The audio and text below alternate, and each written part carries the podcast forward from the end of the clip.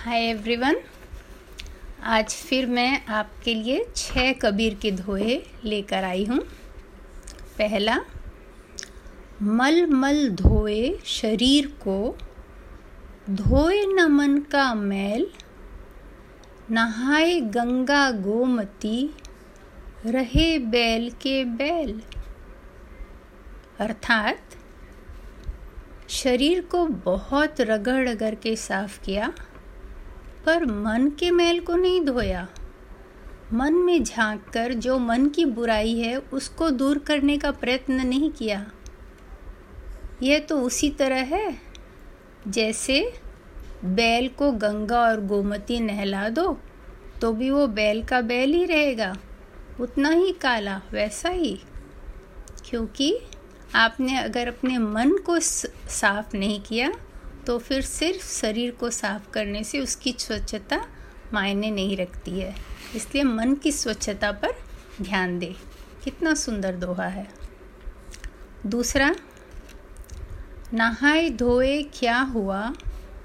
जो मन मैल न जाए, मीन सदा जल में रहे, धोए बास न जाए। ये फिर उसी बात को और दूसरी तरह से कहते हैं कबीरदास जी, कि नहाने धोने से क्या हुआ? अगर मन का मैल न साफ़ किया तो?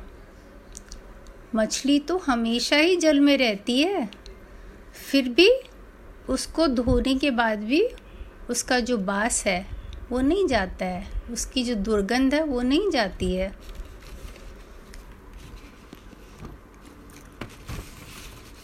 तीसरा दोहा, जब मैं था, तब हरी नहीं, अब हरी है, मैं ना ही सब अंधियारा मिट गया, दीपक देखा माही।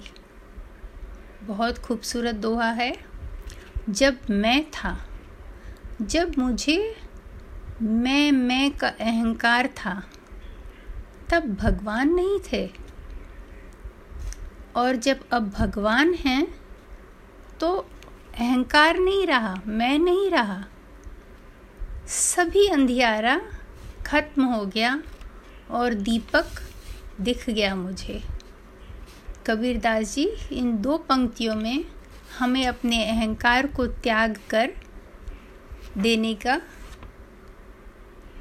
अच्छा सुझाव दे रहे हैं कि जब हम अहंकार को त्याग देते हैं, तभी हम भगवान को पा सकते हैं। चौथा, दोहा, ये बहुत ही खूबसूरत है। जाति न पूछो साधु की, पूछ लीजिए ज्ञान। मोल करो तलवार का, पड़ा रहन दो म्यान। कि किसी साधु की जाति मत पूछो। उसकी वेशभूषा जाति में क्या रखा है? किसी आगंतुक की जाति मत पूछो। उसकी वेशभूषा को देखकर उसके लिए पूर्वाग्रह मत बनाओ। पूछना है तो उसका ज्ञान परखो उसके ज्ञान को समझो। क्योंकि तर, मोल करना है तो तलवार का मोल किया जाता है कि तलवार कैसा है। म्यान पे थोड़ी ध्यान दिया जाता है कि म्यान कैसा है, जिस म्यान के अंदर तलवार रहती है। तलवार अच्छा होना चाहिए, म्यान कैसा भी हो, फ़र्क नहीं पड़ता। उसी तरह साधु की जाति और वेशभूषा उस पर ध्यान नहीं देना चाहिए, उसके ज्ञान पे ध्यान देना चाहिए। कितनी सुंदर बात है। हम जिससे भी मिले, उसके ज्ञान को आप देखें। उससे कुछ सीखने की कोशिश करें। और उसके जाति, वेशभूषा और ये सब आडंबरों पे ध्यान न दे। निंदक नियरे राखिए, आँगन कुटी छवाए, बिन पानी साबुन बिना निर्मल करे सुभाए। कबीर दासी कहते हैं, जो आपके निंदक हैं, जो आपकी निंदा करते हैं, उनको आप अपने पास रखें। उससे क्या होगा कि बिना पानी और बिना साबुन के ही आपका स्वभाव निर्मल हो जाएगा, क्योंकि वो निंदक आपके हर गलत बात के लिए आपको टोकेगा और आप अपने आप को सुधारने का प्रयत्न करते रहेंगे।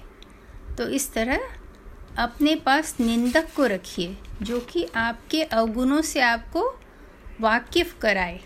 बताए उसके बारे में आपको। न कि चपला चापलूसी लोगों को रखें जो कि आपकी हमेशा प्रशंसा करते रहें।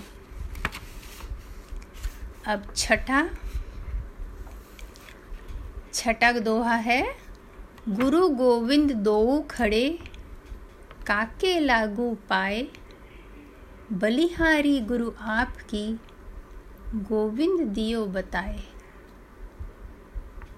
कबीरदास जी कहते हैं कि अगर गुरु और भगवान दोनों सामने खड़े हों तो किसका पैर पहले छूना चाहिए? किसे पहले प्रणाम करें? फिर कबीरदास जी कहते हैं, गुरु को ही पहले प्रणाम करना होगा, क्योंकि गुरु के ज्ञान से ही तो हमें भगवान का पता चला। उसी से हमें भगवान मिले। गुरु की महिमा को इन पंक्तियों में बहुत अच्छे से उजागर किया है, कबीरदास जी ने। आशा है आप लोगों को पसंद आया होगा। नमस्ते बाय बाय